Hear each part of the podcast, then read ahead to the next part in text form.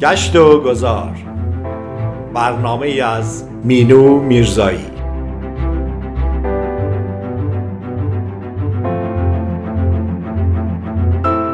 گاه گاهی سفری باید کرد یا مسیر دیگری باید رفت و کسی را باید دید، گاهی شاید یک کسی یا چیزی، رویدادی، عکسی. ذهن میبرد تو را در راهش.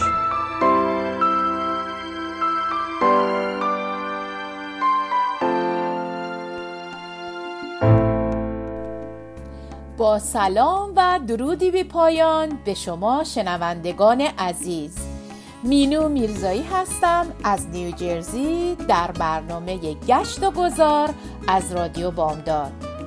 بار دیگه خدمت شما عزیزان هستم با سفری دوباره به کشور زیبای فرانسه. این بار به کاخ زیبای ورسای خواهیم رفت. از شما عزیزان دعوت میکنم در این سفر زیبا و جالب همراه من باشید. فرانسه یکی از محبوب ترین کشورهای اروپایی در بین گردشگرانه. افراد بسیاری دیدن برج ایفل یا قدم زدن در راهروهای موزه لوور براشون لذت بخشه. همه میدونیم که پاریس لقب کشور عشق رو داره و مقصد مناسبی برای گذراندن سفری فراموش نشدنی است.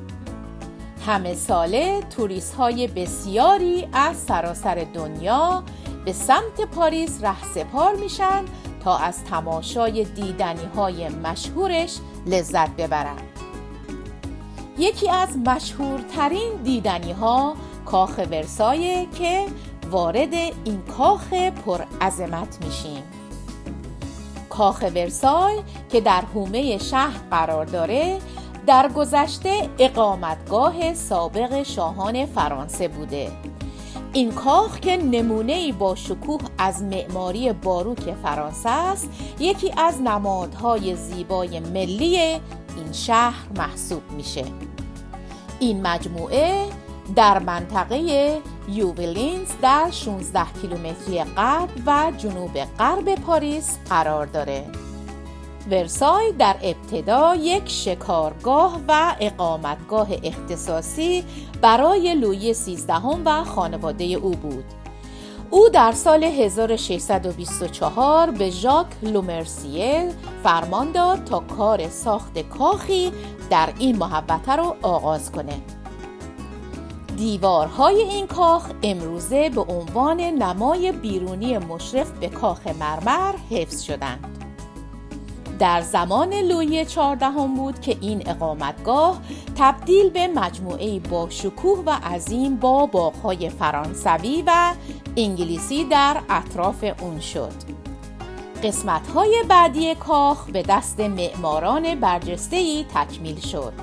شارل لوبران در ساخت دکوراسیون داخلی کاخ نظارت می‌کرد.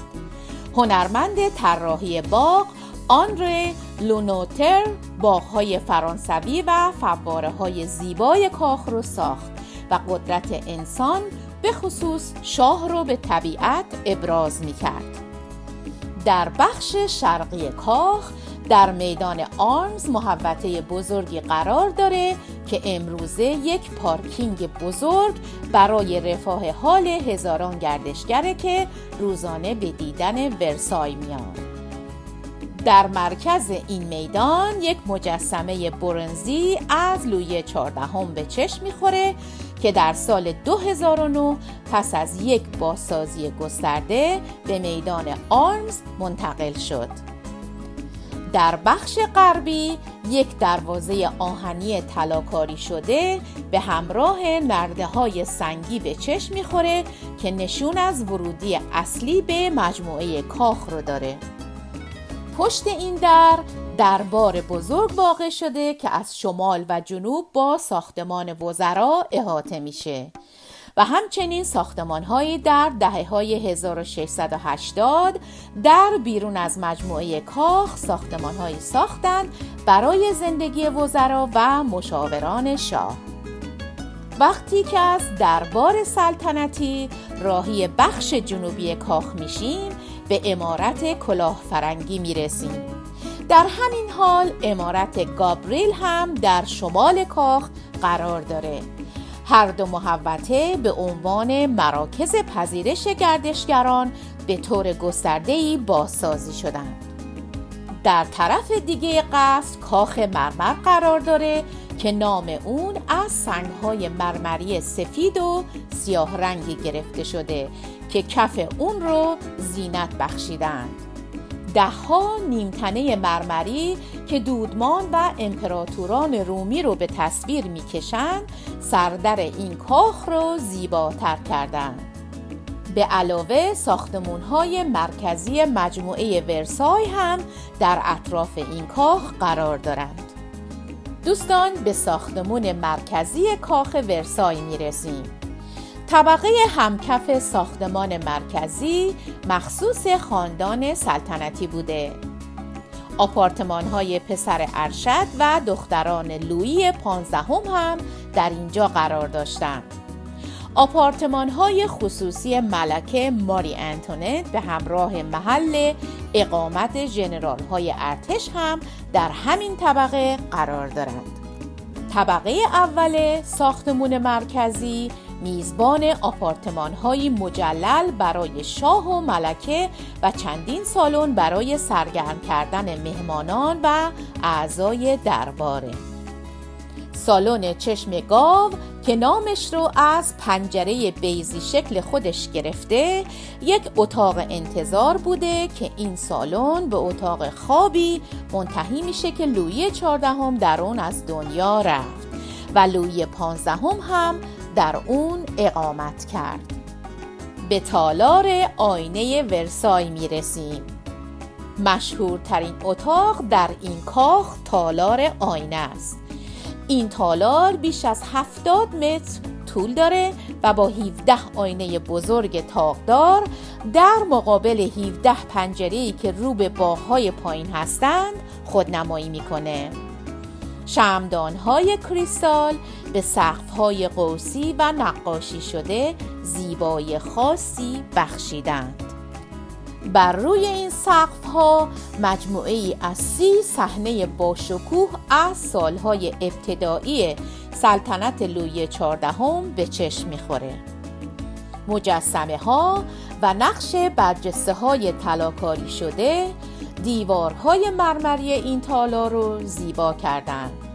تالار آینه به تالارهای باشکوه جنگ و صلح ختم میشه.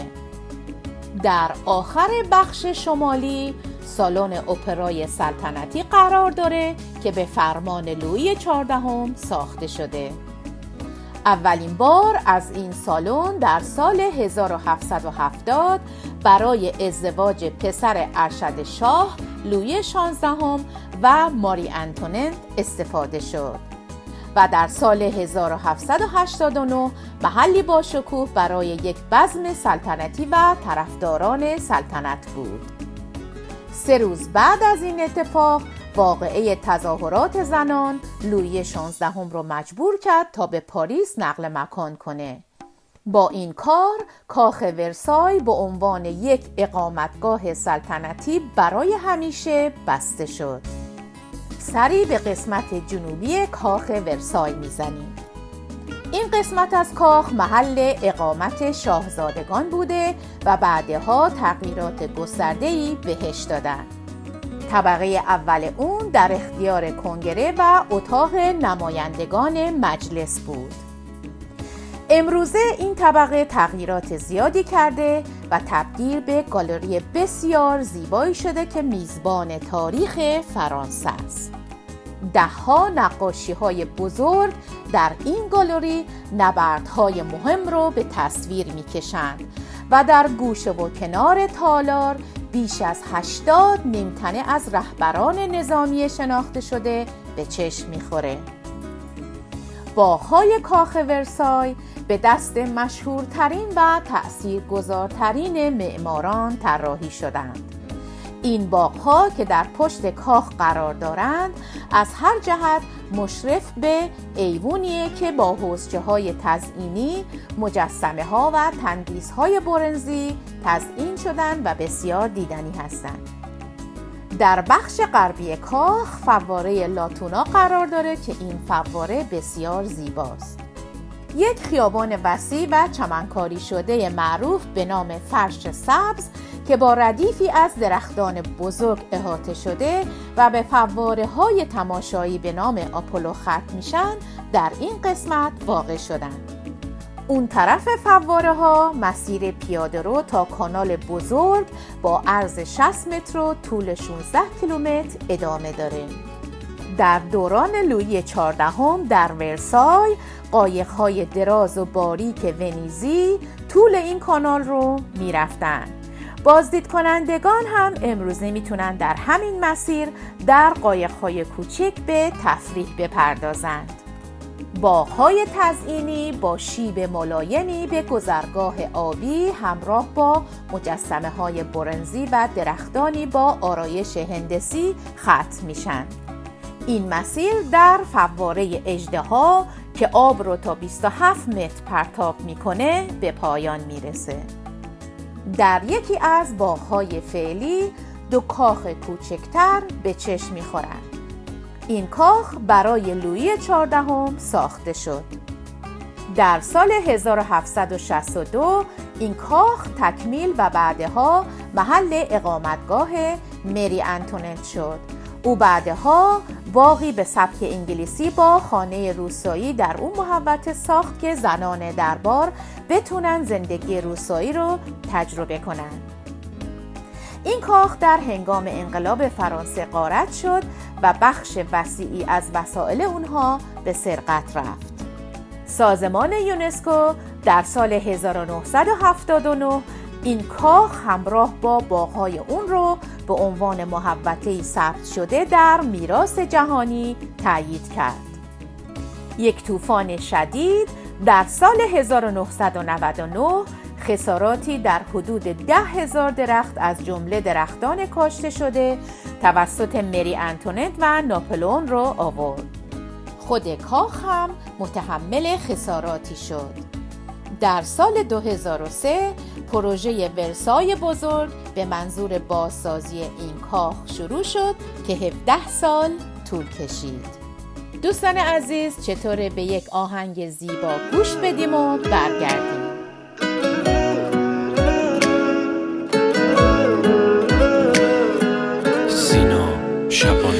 دلی که رو هوا زدی دادی دست باد ببره، دل تو گوشمالی میدم که عشقو از یاد ببره. با این همه هزاریم که تو بخوای بدشی با هم، یه حرفی رو دلم نشست حولم نکن میگم الان. تو اون دل دیوونت جای منه، منم عاشقت میشم جای همه. اگه حالمو میدونی در کم کن، بیا شر غمو دیگه کمتر کن. تو اون دل دیوونت جای منه، منم عاشقت میشم جای همه. اگه حالمو میدونی در کم کن، بیا شر غمو دیگه کمتر کن.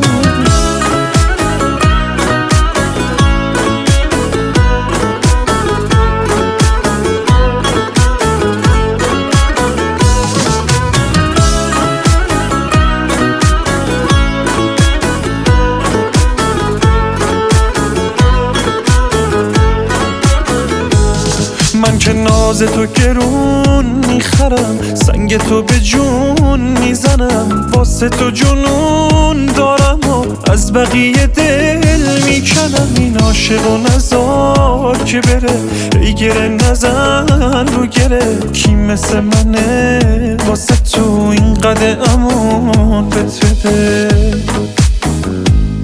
تو اون دل دیوونت جای منه، منم عاشقت میشم جای همه. اگه حالمو میدونی در کم کن، بیا شر غمو دیگه کمتر کن. تو اون دل دیوونت جای منه، منم عاشقت میشم جای همه. اگه حالمو میدونی در کم کن، بیا شر غمو دیگه کمتر کن.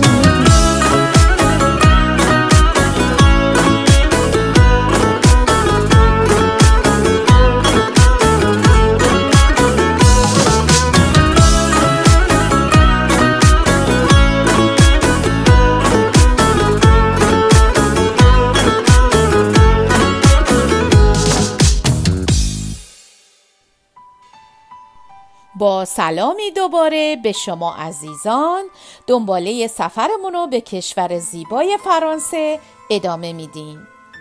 این بخش برنامه اختصاص داره به بیوگرافی آخرین ملکه فرانسه به نام ماری آنتوانت. ماری آنتوانت در سال هزار و هفتصد و پنجاه و پنج در وین به دنیا آمد. اون دختر ناز پرورده فرانسیس اول امپراتور اتریش و همسرش بود. لویی پانزدهم پدر شوهر مری یک معلم خصوصی رو به اتریش اعزام کرد تا به ملکه آینده زبان فرانسه رو تدریس خصوصی بده. این استاد ماری آنتوانت رو باهوشتر از اون چی که تصور میکرد یافت و گفت که مری بسیار تنبل و سبکسره و آموزش دادن به اون بسیار سخت. مری دختری زیبا با چشمانی آبی خاکستری و موهای بور بود. در سال هزار و هفتصد و هفتاد او برای ازدواج عازم فرانسه شد که پنجاه و هفت واگن، صد و هفده پیاده و سیصد و هفتاد و شش اسب او را اسکورت کردند. ماری آنتوانت در سال هزار و هفتصد و هفتاد در حالی که پانزده سال بیش نداشت به عقد و ازدواج ولیعهد شانزده ساله فرانسه که بعدها با عنوان لویی شانزدهم به سلطنت فرانسه رسید در اومد. او با زندگی زناشویی اصلاً آشنایی و سازگاری نداشت و نامه‌های مکرر اون به خونه نشون از احساس غریبی او را داشت. شخصیت اون با همسرش کاملاً متفاوت بود.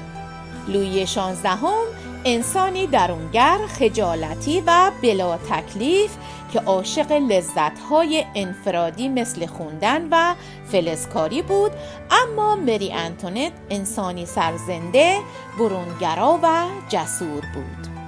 لویی شانزدهم چهار سال بعد از ازدواج با مری بعد از مرگ پدرش لویی پانزدهم به سلطنت رسید و مری که در اون تاریخ دختر نوزده ساله بود هنوز صاحب فرزند نشده بود که ملکه فرانسه شد.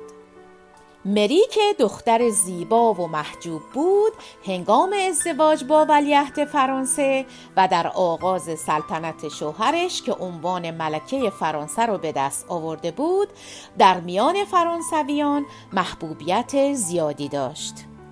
ماری آنتوانت عاشق قمار کردن، مهمانی و مدهای عجیب و غریب بود. هنگامی که پادشاه به خواب می رفت، مری شروع به گذراندن زمان بیشتر در قلعه خودش در محوطه کاخ ورسای بود و اکثر مواقع بدون پادشاه بود. در همین زمان اولین شایعات در مورد رابطه اون با دیپلمات سوئدی منتشر شد. در سال هزار و هفتصد و هفتاد و هشت مری دخترش ماری ترز شارلوت رو به دنیا آورد.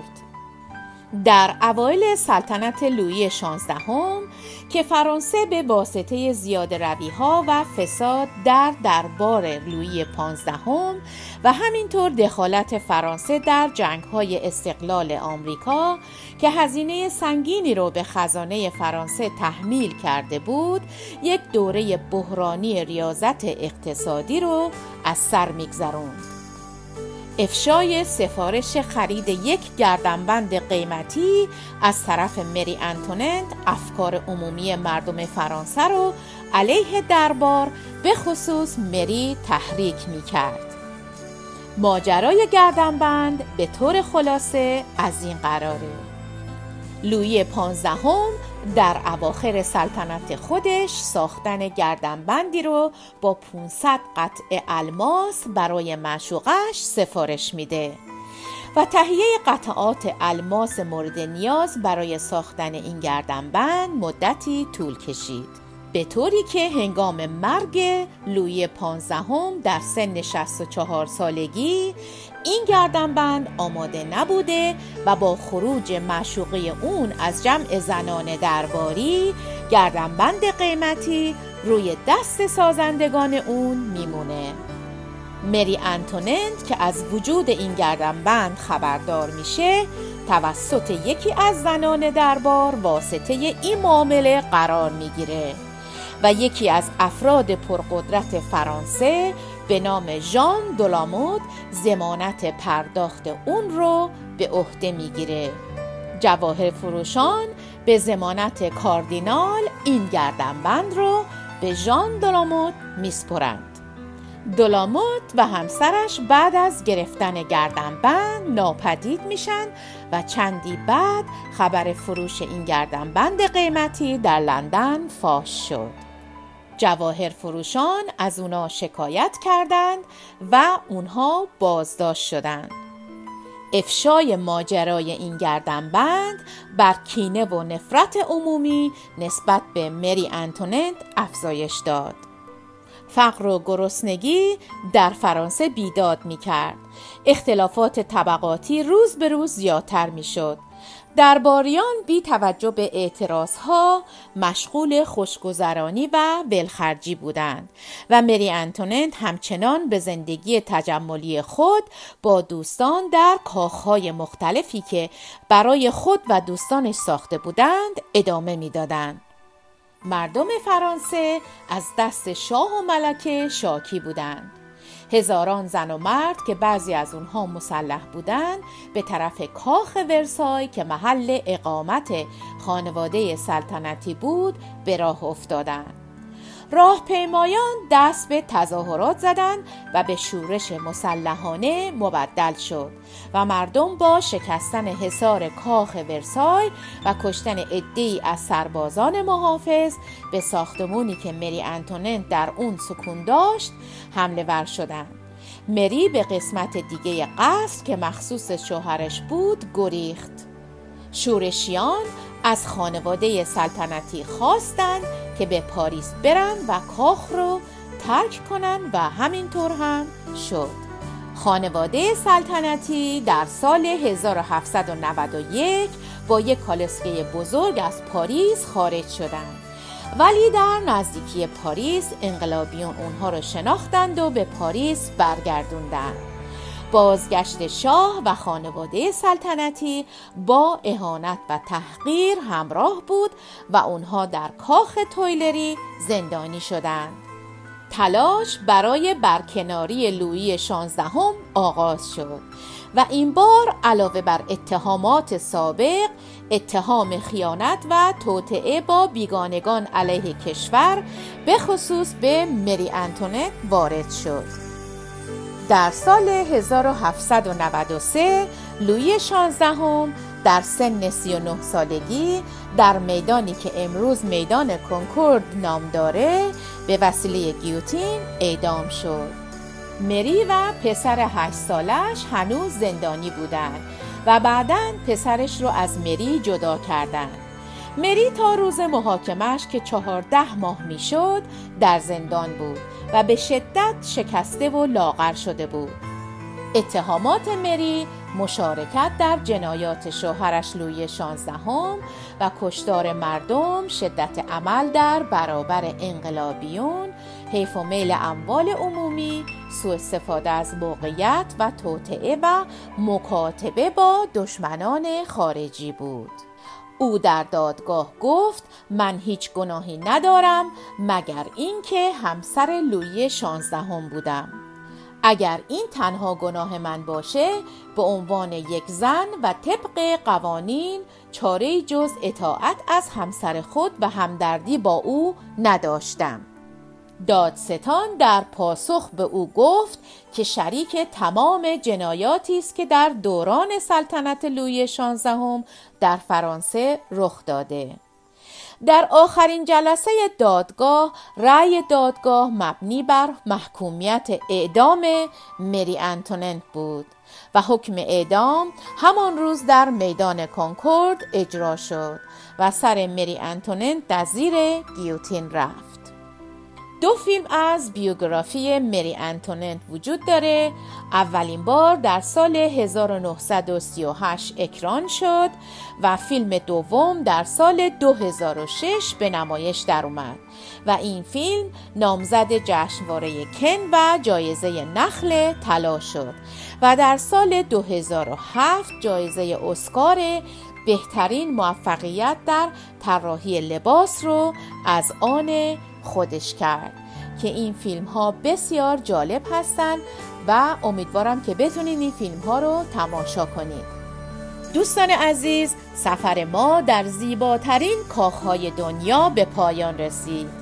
امیدوارم که مورد توجه شما شنوندگان خوب رادیو بامداد قرار گرفته باشه. ممنون که شنونده برنامه گشت و گذار هستید. تا برنامه دیگه، روز و روزگار به شما عزیزان خوش. خدا نگهدار.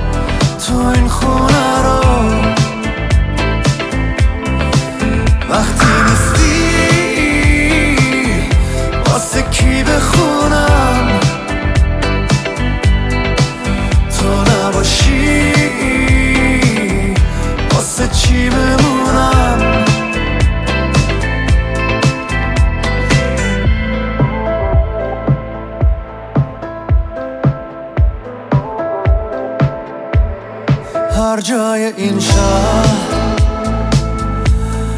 رد من و تو، کی عاشقی کرد قد من و تو، گفتی میمون